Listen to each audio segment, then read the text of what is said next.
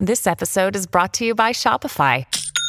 Forget the frustration of picking commerce platforms when you switch your business to Shopify, the global commerce platform that supercharges your selling wherever you sell. With Shopify, you'll harness the same intuitive features, trusted apps, and powerful analytics used by the world's leading brands. Sign up today for your $1 per month trial period at shopify.com slash tech, all lowercase. That's shopify.com slash tech.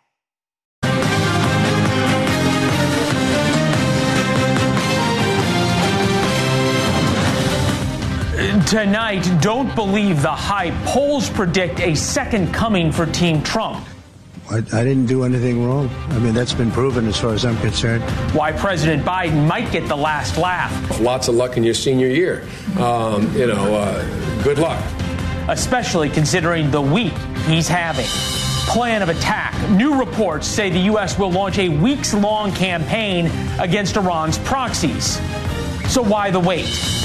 Nobody wants to be a cop. An immigrant gang beat two NYPD cops, then they immediately got out of jail free. The four that were arrested should be sitting in Rikers right now. Why what starts in New York will soon come to a city near you. Double standard. Anti abortion protesters face up to 11 years in prison for this sit in. Our time has come to join the ones. While nobody has been arrested for violently trying to break into the White House. What happened to equal justice for all? And holy cow. French farmers turn highways into farmland as protesters bring Paris to a standstill. Why American farmers could be next. We start with breaking news at 7 p.m. Eastern and a clear night in Iraq where it is a little past 3 a.m. So far, no reports of U.S. strikes, despite 72 hours now passing since an Iran backed militia killed three American soldiers. Still no justice for those Americans killed. But more importantly, no meaningful deterrence to keep it from happening again. And it did happen again today. Another Iranian backed militia nearly got their cruise missile through some of the Navy's best defenses in the Red Sea. The USS Gravely's close in weapon system, that's what you're watching right now, saved the ship. CNN reports multiple layers of the ship's defenses failed, and the missile got within one mile that is within seconds of impact. Back to the Middle East as news warrants. John Bolton will be with us a little later in the show. And with that, we welcome you to the Ferris Show on television. The election is now nine months away, and Donald Trump supporters are loving a new Bloomberg Morning Consult poll showing him up significantly in most swing states. We've laid those out on your screen. Plus 10 in North Carolina. Trump plus eight in Nevada and Georgia, up five in Wisconsin, three in Pennsylvania, and three in Arizona. President Mitt Romney will tell you polls nine months out mean absolutely nothing. More importantly than the polls, which look backwards, let's look at what the polls are going to be taking into account in the next few months, the next few weeks. And for that, we'll look at the past few days of coverage, what Americans are hearing right now. Not political junkies, but just sort of people who are tuning in, looking at the start of 2024 for Mr. Biden. NBC Nightly News reports Biden is working with China to stop fentanyl. In fact, a U.S. diplomat is there right now. Biden announced today he's going to East Palestine, Ohio, around the year anniversary of a train derailment that highlighted the rural urban divide in America. Message he cares. We'll see if he drinks the water. Who knows? Maybe the border is next. Speaking of the border, as we heard yesterday, Biden says he wants to secure the border, and Republicans will not let him. He said, just give me the power. And he promised to shut down illegal immigration. Politico reports the White House put out a memo late this afternoon, again today, blaming Republicans for not making a deal on the border. Wait for coverage of that in tomorrow's New York Times and certainly on the Today Show tomorrow morning. President Biden solving the energy crisis by offering a $1.5 billion loan to restart a nuclear power plant in Michigan. Michigan being a key swing state that he's having a difficult time with in the Muslim population. And suddenly, when you watch television or read the newspaper, the economy is great. In fact, not just great, but Axios now tells us we have the best economy in the entire world. U.S. is winning the economic war with GDP growth. Here's Jay Powell, the head of the Federal Reserve, today. 3.7% uh, unemployment indicates that the labor market is strong. And we've seen inflation come down. We've talked about that. So we've got six months of good inflation data. Let's be honest, this is a, this is a good economy. And that's what's going to be reported over and over and over again. Doesn't really matter how normal people feel, but that's what Jay Powell says. Realistically, Democrats only began campaigning a week ago. And that is just some, not an exhaustive list, but a list of all of the things the media reports Mr. Biden has accomplished in just a couple of weeks.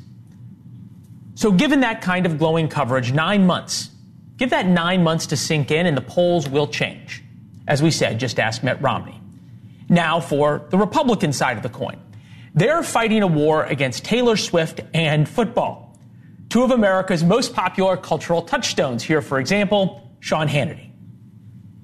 Does Taylor realize the guy that they want her to endorse is a kind of stumbling, bumbling mess? Doesn't have the energy to even give a 30 minute speech, let alone perform a three hour concert like she does? I'm just saying, maybe she wants to think twice before making a decision about 2024. And he is one of the saner voices ganging up on football and Taylor Swift. The loudest voices on the right say she's under Pentagon control in some kind of psycho- psychological operations campaign. Erick Erickson is not one of those people. He's host of the Erick Erickson Show, author of Show Notes on Substack, conservative media's best morning newsletter. It is always good to see you.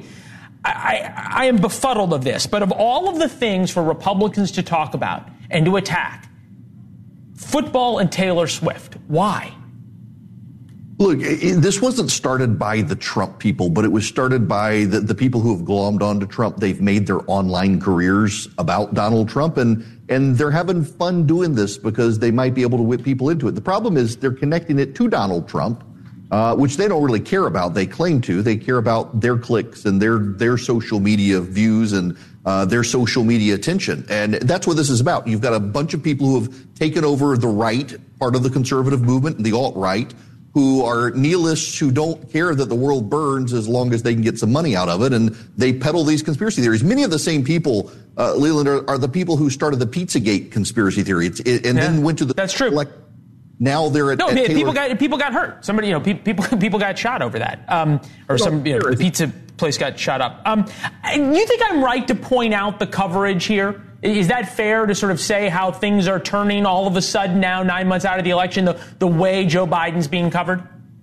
Yeah, oh, absolutely. Absolutely. And you're right about the polls. I mean, eh, eh, the morning consult poll, they're like, according to 538, the 115th best pollster in the country. So it's an online poll, not exactly credible. Republicans like embracing this sort of thing they're going to concoct a new conspiracy theory about the pollster shortly. In fact, there actually is a conspiracy theory on the right about Morning Consult because it's run by Mark Penn, who was Hillary Clinton's pollster. So clearly okay. he wants Trump to be conspiracies everywhere you look. But the truth is, fighting Taylor Swift in the NFL is one of the dumbest things people on the right could do.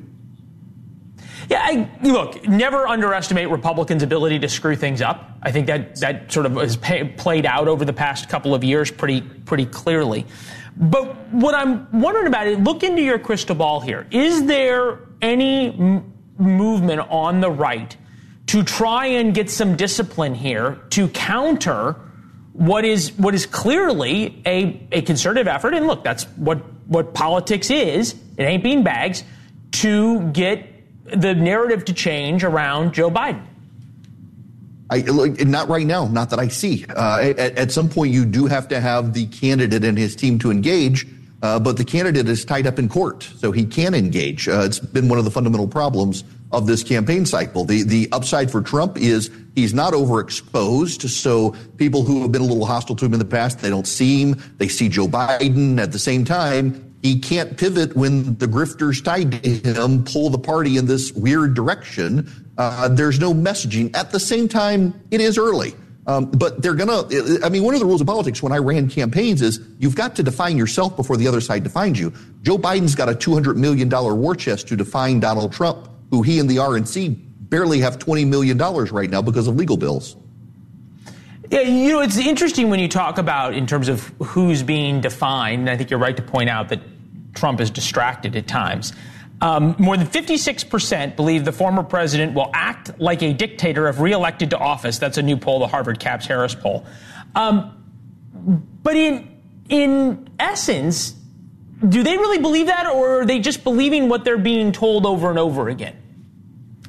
I, think they believe what they're being told over and over again. And by the way, I got to correct myself. The, the the Clinton pollster is with Harris. Not yeah, it's the Harvard Harris. Yeah, Mark Penn. But yeah, um, it's it's whatever gets repeated within the right wing echo chamber, which used to be less online and outside of a bubble, more likely to con- interact with people on their side. It's become particularly the hyper online who are a part of this campaign establishment, very much in a bubble where they repeat the same talking points and they're not really concerned with the independents who are concerned about Trump convictions or concerned he might be a dictator. Uh, and they haven't begun to message to those people to reassure them.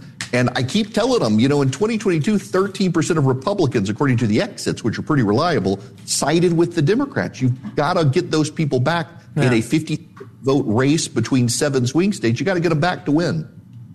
Yeah, and those are people who uh, whose daughters listen to Taylor Swift and who like to watch football on Sunday. So uh, there you go. As your daughter w- does as well, you're a good father for being a fan or at least tolerating the concerts. Good to see Erick. Thank you. Church, yeah. Just for a second, speaking of of kids, think about your son, daughter, grandkid, nephew, and just picture that person for one second in your mind. Somebody in their 20s that you love. You have them? Okay. So that person just told you they want to become a cop. And your gut reaction would be something along the lines of who would want to be a cop in America right now? Who would want somebody they love to be a cop in America right now? Nobody wants to be a cop in America anymore. And who can blame them? Take this video of a gang beating up two NYPD officers in Times Square they didn't beat them up to get away, they just beat the cops up to beat them up. And pretty soon, some other officers showed up and rounded up the four people. Here they are. Darwin Andres Gomez, 19, Kelvin Arocha, 19, Wilson Juarez, 21, Yorman Reveron, 24. All illegal immigrants. They beat up two New York police officers for no apparent reason. They were arrested and promptly released without even posting bail. So they are here illegally. They beat up cops, and they are still released without bail back onto the streets of New York City. Of course, there is an issue with the laws in New York, including the city council overruling the mayor's veto on an anti cop bill. So now nobody wants to be a cop. And who can blame? What happens in New York happens in the rest of America. And the justice double standard also exists at the federal level. Crazy case, juxtaposition, if you will. Six pro life activists now face 11 years in prison for blocking the entrance to an abortion clinic while praying. This is video of the incident in Nashville. And to be fair, they appear to be blocking access to a clinic, and that's illegal. And over and over, we're told by the Biden administration the law must be applied evenly and fairly without regard to politics, equal justice under the law, which is fine. So, why, after two pro Hamas riots outside the White House, including this one, that required the evacuation of the White House staff, there has not been a single arrest of anybody. There have been no arrests for trying to break through Secret Service fencing, no arrests for defacing parts of the White House, no arrests or investigations into the groups, and for that matter, their funders, inciting an attempted takeover of the White House. Yet those sitting peacefully outside an abortion clinic face 11 years in federal prison. Tom Dupree here, former Deputy Assistant Attorney General. It's good to see you. Welcome to the set. Thank Thanks you. for having me. I think about this not so much in terms of these two cases, but in terms of the institution that you love, which is the Justice Department going forward. How, after the election, does the Justice Department, under a Republican president or a Democratic president, regain the trust of the people? Well, I think the first thing they have to do is they have to apply the rule of law fairly and equally. Um, I agree with the principle that the rule of law needs to be neutral. You can't selectively prosecute disfavored groups and let favored groups go. But you see things like that and that juxtaposition. It tells a powerful story. It tells you where this administration's enforcement priorities are. And although you, you wish you could draw a different conclusion, it's hard not to draw the conclusion that there are some protesters that they want to target for prosecution and severe punishment, and there are other protesters where they seem much more willing to look the other way. All right. Is there any other explanation for what we laid out as a fact pattern? The only other explanation I can think of is that the abortion protesters, there is a federal law that governs access to abortion clinics. And I suspect what one of my former colleagues at the Justice Department would say is that they violated that law. There's not a similar law that protects the White trying House. To, trying to break into the White House is not. it's, it's not the abortion clinic law, I'll put it that way. But there are laws that protect it, and you could fairly ask, why aren't those laws being enforced? And there I think they would say, we haven't had a chance to make arrests, we don't know who did it, but we're on it. Yeah, well, they- they'll be on it for a while. We'll, we'll, Yes. we'll stay tuned. Am I right to be worried, though, about what happens when the trust in the Justice Department is lost? Where do you see this going? Absolutely. I think you are right to be worried about that because prosecutors, pretty much above all, pretty much any civil servant they can think of, because they have the power to take away people's liberty, have to be impartial. They have to have the trust of the people because they have such How an do lose amazing that? power. Well, I think you lose that when you see things like double standards, you see politicized prosecutions, you see prosecutors following where their politics takes them, not where the evidence leads them. And so I think to rebuild trust, it's a slow process. You have to take it case by case and you have to commit yourself to applying the law fairly and saying, even if I agree with this person's political message, if they broke the law, they have to be prosecuted. Or even if I hate them, I'm not going to charge them when I wouldn't charge Works somebody both else. ways, Somehow sure. we managed to do this segment without saying the words of either of the two presidents' names. Good to see Exactly, you, my friend. Thank you. Coming up next, the White House finally names the group behind the deadly attack that killed three U.S. service members. Everyone knows the real culprit is Iran. Why haven't the U.S. struck back at the Ayatollahs in Tehran? And we've seen this show before. Mark Zuckerberg gets grilled in the Senate. Outrage ensues. Will it ever change anything? Will big tech ever actually take it on the chin? What did you do next? When someone clicked, you may be getting child sexual abuse images and they click see results anyway. What was your next step? You said you might be wrong. Grand Canyon University, an affordable private Christian university, is one of the largest and fastest growing universities in the country, offering more than 270 programs online. In addition to federal grants and aid, GCU's online students received nearly $130 million in institutional scholarships in 2022. Find your purpose at Grand Canyon University. Private, Christian, affordable. Visit gcu.edu slash myoffer to see the scholarships you may qualify for. New video from the terror group responsible for killing American troops. They claim it shows the drone that was launched in the attack 72 hours ago against Jordan. It actually followed in an American drone. They've gotten better at doing this, and that's how it was able to hit an American barracks. National Security Council spokesperson John Kirby said today that the U.S. response is coming. Those attacks have taken the lives of three of them. Uh, we will have to do, we will do what we need to do to make sure that um, that uh, those responsible are held properly accountable. Kirby says the first action the U.S. takes won't be the last. Several reports suggest the response could be over a couple of weeks, maybe some cyber attacks, maybe what they would call kinetic, which means blowing things up at various places around the Middle East. 7 p.m. in Washington, now 7:20 or so. Karbala, Iraq, 3 a.m. If any U.S. attacks happen tonight, obviously we're going to take you there uh, as we get video. You'd think we would have heard reports of explosions if they would have begun uh, against Iran. And We don't know exactly what part of Iran's uh, axis of resistance. We had one person on social media call it the Middle East Mafia. Uh, that the Americans are going to hit. Kataib Hezbollah here, 10,000 fighters uh, in Iraq, in the Shia parts of Iraq, especially, which is southern Iraq, uh, in this area, who's responsible for going after uh, and firing that drone. U.S. intelligence says a group called the Islamic Resistance of Iraq carried out the attack. Uh, it's the umbrella term used to describe the operations of all the Iranian backed militias uh, in Iraq. They have close ties to Kataib Hezbollah. and they claim to have been behind at least 20 attacks against U.S. bases. We think about all of the bases uh, in the in the area. Um, obviously, this is the one uh, in the far northeast corner of Jordan that was hit, but there's been attacks, dozens of attacks uh, against U.S. bases in Syria, uh, in Iraq, and then down against U.S. ships uh, in the Red Sea. The Harir Air Base near Erbil, that's in Kurdistan uh, in Iraq, uh, that has been hit a number of times, as has the bases here up in northeast Syria. Those were the bases that were put in to fight ISIS. We bring in former United Nations ambassador and former national security advisor John Bolton. He just released a new foreword to his memoir, The Room Where It Happened. We're going to get to the book uh, in a minute, Mr. Ambassador. Thank you, sir. Uh, we just take a look at, at the map here uh, of, of all the places that you could hit right now. And it's taken now at least three days. You've been in the Situation Room when these discussions were, were happening. Why is it taking so long?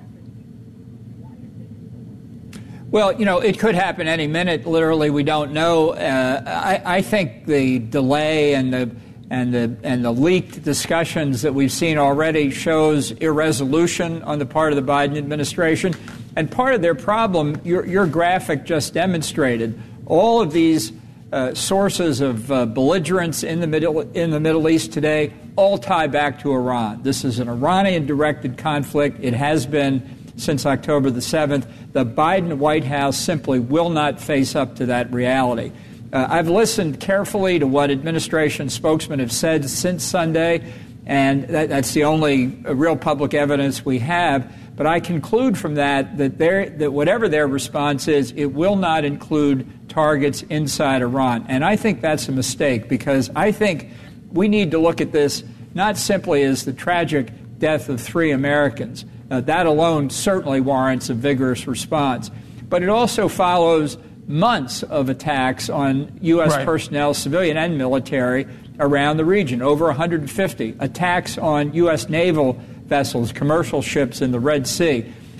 Iran itself has paid no price for these attacks. None of the retaliation uh, for the attacks in, in Iraq and Syria uh, have been in Iran. None of the response to the Houthi attacks have been in Iran. No response from Hamas's attack out of Gaza has been in Iran. No response to Hezbollah from Lebanon has been in Iran. I- Iran is conducting this war effectively cost free. And as long as it's allowed to do that, the, the, the, conflict will grow more serious and more complicated. That's the point the administration simply does not get. Yeah, we talked about this last night. Two different worldviews that the administration views everything through the Israeli Palestinian conflict. Uh, you and others view the Middle East through uh, Iran as the, the chief protagonist. Um, in this. Donald Trump, who you served and you were there for part of the negotiations of the Abraham Accords, some of the peace deals that were made between the Arab countries and Israel, had this to say about what's going on right now. Take a listen. If I were in the White House, you would have never had this attack. You would have never had the attack on Israel. You would have never had the attack on Ukraine. The foreword from your book, Devastating Terrorist Attacks on Israel by Hamas and Hezbollah, both armed and financed by Iran, may not produce the same reaction from Trump as before. A newly inaugurated Trump could seek a deal with Iran. And I, I guess what I'm, I'm troubled by, I know you have some differences with, with the president. We'll get to those. But the Middle East really was never more peaceful than when Donald Trump was there. There were meaningful peace treaties. Iran was put in a box. To your point, Iran was hit. Qasem Soleimani, the head of the Iran Revolutionary Guard, was killed on Donald Trump's orders. Why the why the could? Why not the credit for what happened in the past? Well, I think it was certainly the right thing to do to withdraw from the 2015 Iran nuclear deal, and I think the sanctions that were imposed after that were correct. They were not enforced as part of maximum pressure, however. Biden has loosened them e- even beyond that. But, but, you know, Trump is incredibly transactional. And even as he withdrew from the 2015 nuclear deal, he talked about a bigger deal with Iran. Uh, in, in my last days in the White House at the G7 summit at Biarritz in August of 2019, Emmanuel Macron, president of France, had Trump within an eyelash of meeting with the Iranian foreign minister, whom Macron had brought into Biarritz unbeknownst to the rest of us. Uh, Netanyahu uh, may, may think that he would have a stronger uh, friend in the White House than Trump. He'd be wrong about that. I don't think Trump likes Netanyahu. So nobody knows what Trump will do. That's part of the problem. It's erratic, it's inconsistent. And I will say that many of the things uh, that came in the Middle East, the Abraham Accords being a good example, reflect the shifting geostrategic tectonic plates more than the efforts of the U.S. or, or any other particular government. I, I hear you, and I'll, give you the last word. But if you think about what Donald Trump said, uh, there, Vladimir Putin saber rattled when it came to Ukraine. He didn't do anything under Donald Trump. Uh, certainly, Iran was was making mischief in the Middle East, and then Qasem Soleimani was killed, and, and they stopped. Uh, there was no attacks, meaningful uh, major wars between Israel uh, and Hamas or Israel and Hezbollah, and there were the Abraham Accords. And for that matter, Kim Jong un wasn't firing off missiles. So I, I guess I, I understand your, your feelings about him. I'm just wondering if he doesn't deserve a little bit of credit for, for those things. Well, I think he does deserve some credit, but there are plenty of other reasons why things happened or didn't happen. Uh, in the case of Ukraine in particular, I think Putin had focused on Trump's wanting to withdraw from NATO and was waiting for a second Trump term. And if Trump does get reelected this November, he will withdraw from NATO, uh, and Putin will take advantage of it. Well, that that is a fair warning, especially considering it's something Donald Trump talks about uh, an awful lot. Mr. Ambassador, it's always good to see you. Thank you. Congratulations on the new book. Um, the timing, I think, could not be better for you uh, in terms of uh, something pressing to read, uh, given your expertise in the region. Uh, the book is, and I will put it up one more time, Foreword to the memoir, The Room Where It Happened, now available in paperback with a new foreword. Mr. Ambassador, thank you, sir. Normally, here in Washington, not much comes out of congressional hearings, not much meaningful. Today will not be an exception to that rule, despite what was must see TV. Here is Senator Ted Cruz questioning Facebook and Instagram CEO Mark Zuckerberg about sexual exploitation of children on his applications. These results may contain images of child sexual abuse. And then you gave users two choices get resources or see results anyway. Mr. Zuckerberg, what the hell were you thinking? Hmm. It was stunning. And it didn't stop there. Zuckerberg didn't have any good answers. And it should not have stopped. Some of the stories we heard from parents about what happened to their children on Facebook and on Instagram because of TikTok, well, they make you sick to your stomach.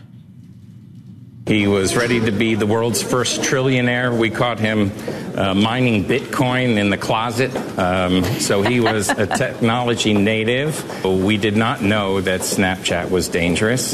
We did not know what fentanyl was or that it was slipping into our drug. We found him dead on the floor, and I tried to resuscitate him.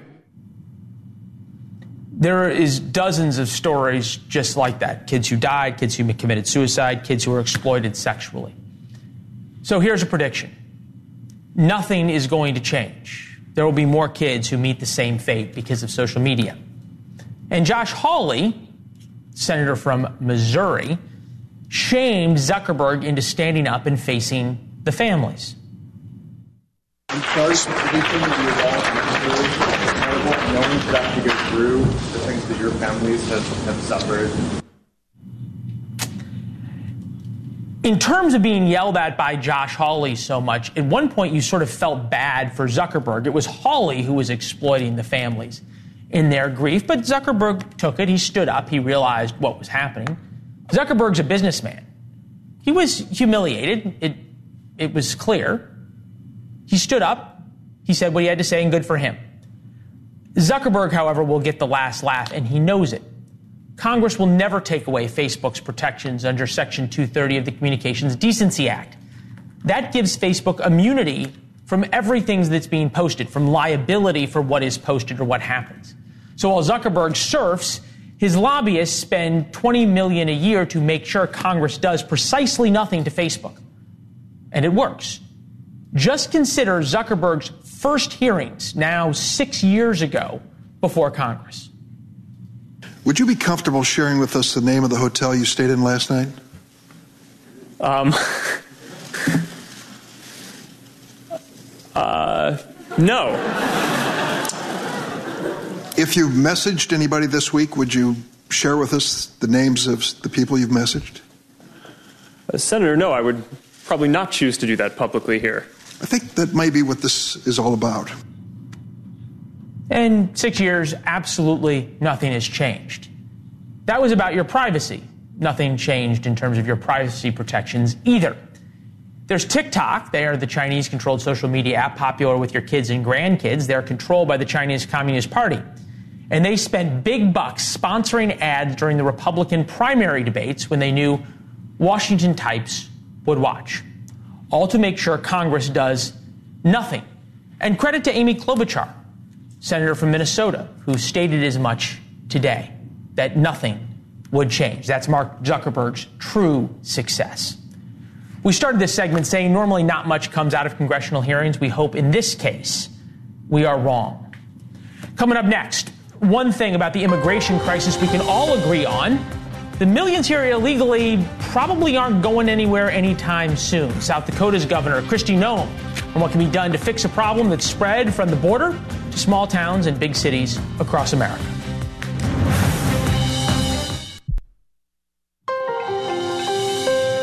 The U.S. Border Patrol has released more than 2 million illegal immigrants into our country's heartland in the last two years. 2 million. The sheer number of people with no work, no home, nowhere to go is overwhelming not only the big cities and suburbs.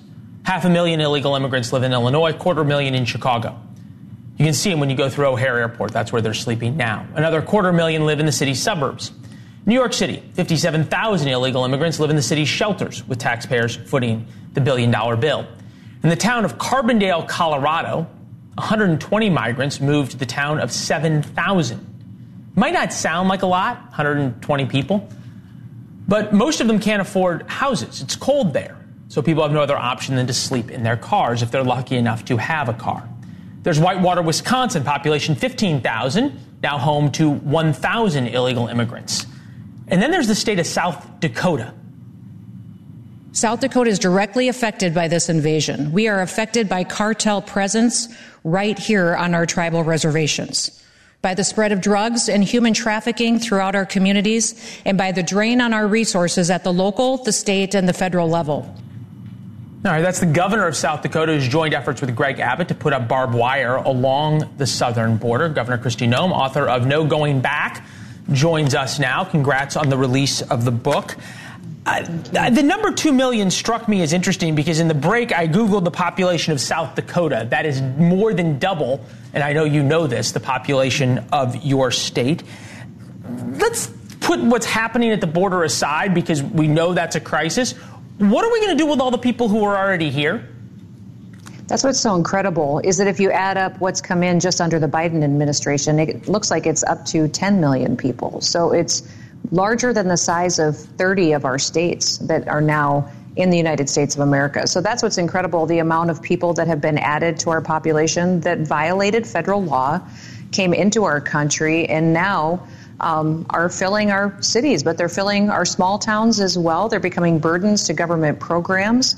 Our nonprofits are you know, working to take care of people and address this with humanity. But what's interesting to me is the amount of dangerous people we're letting into the country as well. Um, known terrorists, no, I, I, criminals. I, I appreciate. I appreciate all that. I'm just wondering what to what to do with. The, hopefully, we can agree on kicking the dangerous people out, like the four illegal immigrants who beat up the New York cops. Um, Kathy Hochul says she she may want to have them deported, but but just the people who are there. I'm thinking about the people in South Dakota that you talked about that are that are a drain on resources. What do you do with those people? They came into our country illegally. They need to be deported. They just do. They broke our federal law. They need to go home and come here correctly. Uh, we're either a nation of laws or we're not a nation of all. And right now, the problem is, is we've got President Biden setting a poor example. Um, he's being a leader who's knowingly violating federal law, and that is putting us in a very dangerous situation. I've declared uh, the southern border a war zone. It's an invasion of our country. Today, I informed our legislature and the people of South Dakota the real crime and trafficking and the drugs that are infiltrating sure. our state. I have nine tribal reservations. I have no jurisdiction there. We have families living on our tribal reservations that are living with the cartels. That are in their communities, taking advantage of them, perpetuating crimes and murders, and they can't do anything about it. And we've been asking this federal government to come in and keep people safe. They refuse to. So it's not just in Texas; it's in South Dakota too, No, no, and that's what got these cartels no are doing. argument.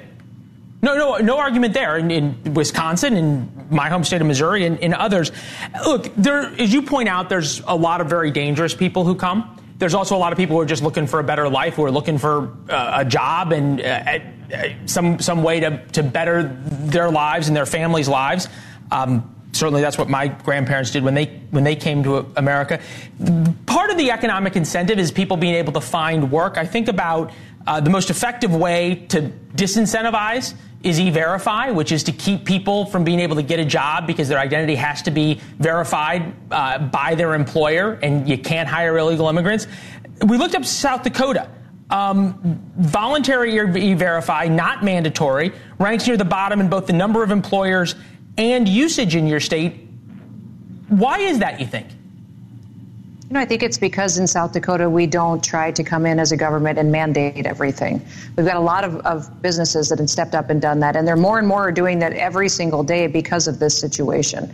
The people of South Dakota are incredibly patriotic, and they want our laws to be upheld, and it's been incredible to see the support that they have for making sure that people follow our laws in this country. I was the very first governor to deploy National Guard to our southern border over three years ago. Uh, we've deployed there three times now. We also are looking at the situation we have today and what we could do different, what we can do with rules of engagement, how we can send supplies, and even support Texas in litigation and in the courtroom No, so that we can defend I- our state's I, I rights. understand. I, I understand. I understand all that, and you make you make valid points about why this is so dangerous at the border. But I'm the the single biggest thing in terms of de-incentivizing immigration, illegal immigration into South Dakota, would be to make it so people can't get employment there. And you're saying that you don't want to have mandatory verify because you don't want to be heavy-handed didn't say with the that. It's been a topic of debate in South Dakota for many Okay. years. In fact, when I was in Congress, we've talked about it, and it was debated when I represented our state at the federal level, and then as governor as well. It's a topic of conversation too. I think that most of our businesses out there proactively do it. My first instinct is not that the government comes in and mandates everything and pushes businesses, but we educate them, give them tools, and overwhelmingly they're using it. So, you know, people can always point to a state and say that they should be mandating things. I, I choose to inform my folks on what the options are, and e-verify may be a choice that we make. Um, but I believe a lot of times that those debates need to include uh, the cooperation with the legislative leadership as well. And so we're continuing to do that. That's certainly Okay. something I've always supported because it's not the law today. It doesn't mean that I, as a governor, am going to come in and mandate it and force it on our businesses. But I certainly have always supported Fair enough. Fair enough. Governor, we appreciate you being here. We know you've been outspoken about this. Um, you were one of the first ones to talk about it. It's an important issue. It's something we've been obviously covering on the show. Thank you. Yeah, thank you, Leland. Have a great day. All right. Yes, ma'am. Coming up next, Harvard's chief diversity officer faces charges of plagiarism. Why integrity is so hard for people running America's top university. And is one of the school's biggest donors right when he says Harvard Yard is now filled with whiny snowflakes? Plagiarizing dozens of times, even taking credit for something that her husband did. Interesting conversation at home. Aaron Sibarium broke the story in the Free Beacon. Not just Claudine Gay, Harvard's chief diversity officer, plagiarized and claimed credit for husband's work. He joins us now. Uh, you know, look, what I think is most interesting is it was you guys who found this and not Harvard who went back and looked through everyone's work. Why do you think that is? They clearly have a problem with vetting their hires. Uh, it's we have this, but before that we had Claudine Gay, and I think what's telling is that Harvard they just haven't said anything about it. Um, the other two universities I contacted because the story involved uh, actually multiple universities, both very promptly said we're investigating it. You know, we'll get back to you. So at least they uh, intimated that they cared about Harvard. research misconduct. Harvard refu- has refused in every story I've written about them over the past two months to reply to a single request for comment. Well, it's interesting because with Claudine Gay, right, Yeah. they actually went after the New York Post in the very beginning. They Mhm. hired lawyers to attack the Mhm. New York Post and Mhm. threaten them and on and on and on. Mhm. They've since backed off of that. What uh, this person's accused of 28 instances of plagiarism in the doctoral dissertation at University of Michigan, 12 allegations against a 2014 article in the Journal of Negro Education, say the article was practically identical to findings of a 2012 paper written by her husband.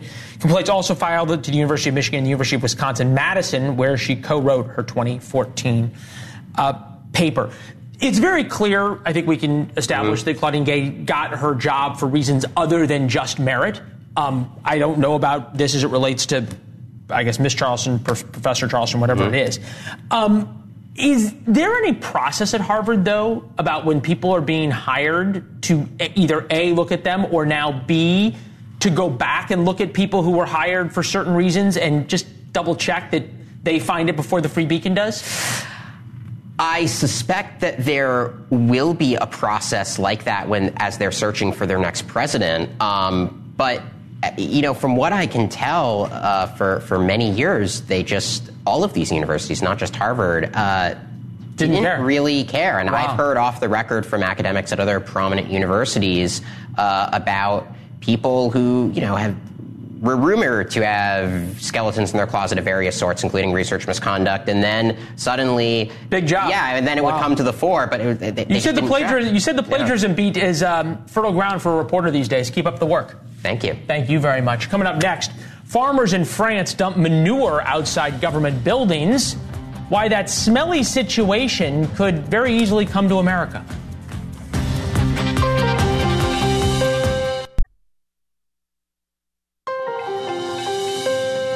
Farmers in France turned a number of roads, highways into fields, literally dumping dirt and major on major highways and blocking others with tractors and combines. Police promptly arrested them. So more farmers showed up with their tractors. The French joined the Germans, who joined the Belgian farmers, angry about taxes and environmental laws. Evidently, they've now surrounded the European Union Parliament building. Some farmers dumped manure in front of governors' offices. There's a little bit of panache to that move. Spanish farmers will reportedly join the protests. They too are angry.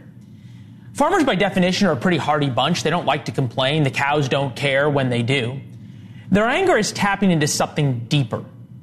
It's not just in America, it's happening in Europe too. The divide between the world's elites and the rest of us.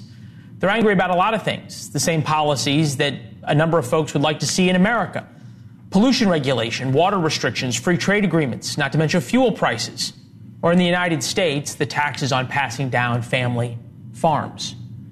We all know what happened when food prices shot up during the pandemic. $100 worth of groceries now cost $120. The French farmers being on strike are going to raise prices more, and costs will rise that much or more if American farmers start packing, parking their tractors outside of government buildings. Stay tuned. We'll follow this tomorrow with someone who's covering the protest. Here's Chris.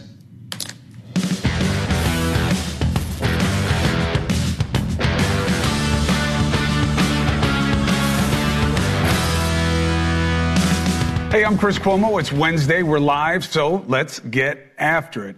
And I hope what we're going to be talking about tonight is proof of the crash and burn of the two party game. With all we have going on that needs attention, the real threat Taylor Swift, pitched as a plant to the righty fringe, Trump land, as part of a vast conspiracy involving her love life, the Kansas City Chiefs, and their wins being rigged, including in the upcoming Super Bowl. If you bet on the game, you know which way to go. Why? All for Biden. More on this later. But the question is This is the story of the one. As a maintenance engineer, he hears things differently. To the untrained ear, everything on his shop floor might sound fine, but he can hear gears grinding or a belt slipping. So he steps in to fix the problem at hand before it gets out of hand. And he knows Grainger's got the right product he needs to get the job done, which is music to his ears. Call, clickgrainger.com, or just stop by. Granger, for the ones who get it done.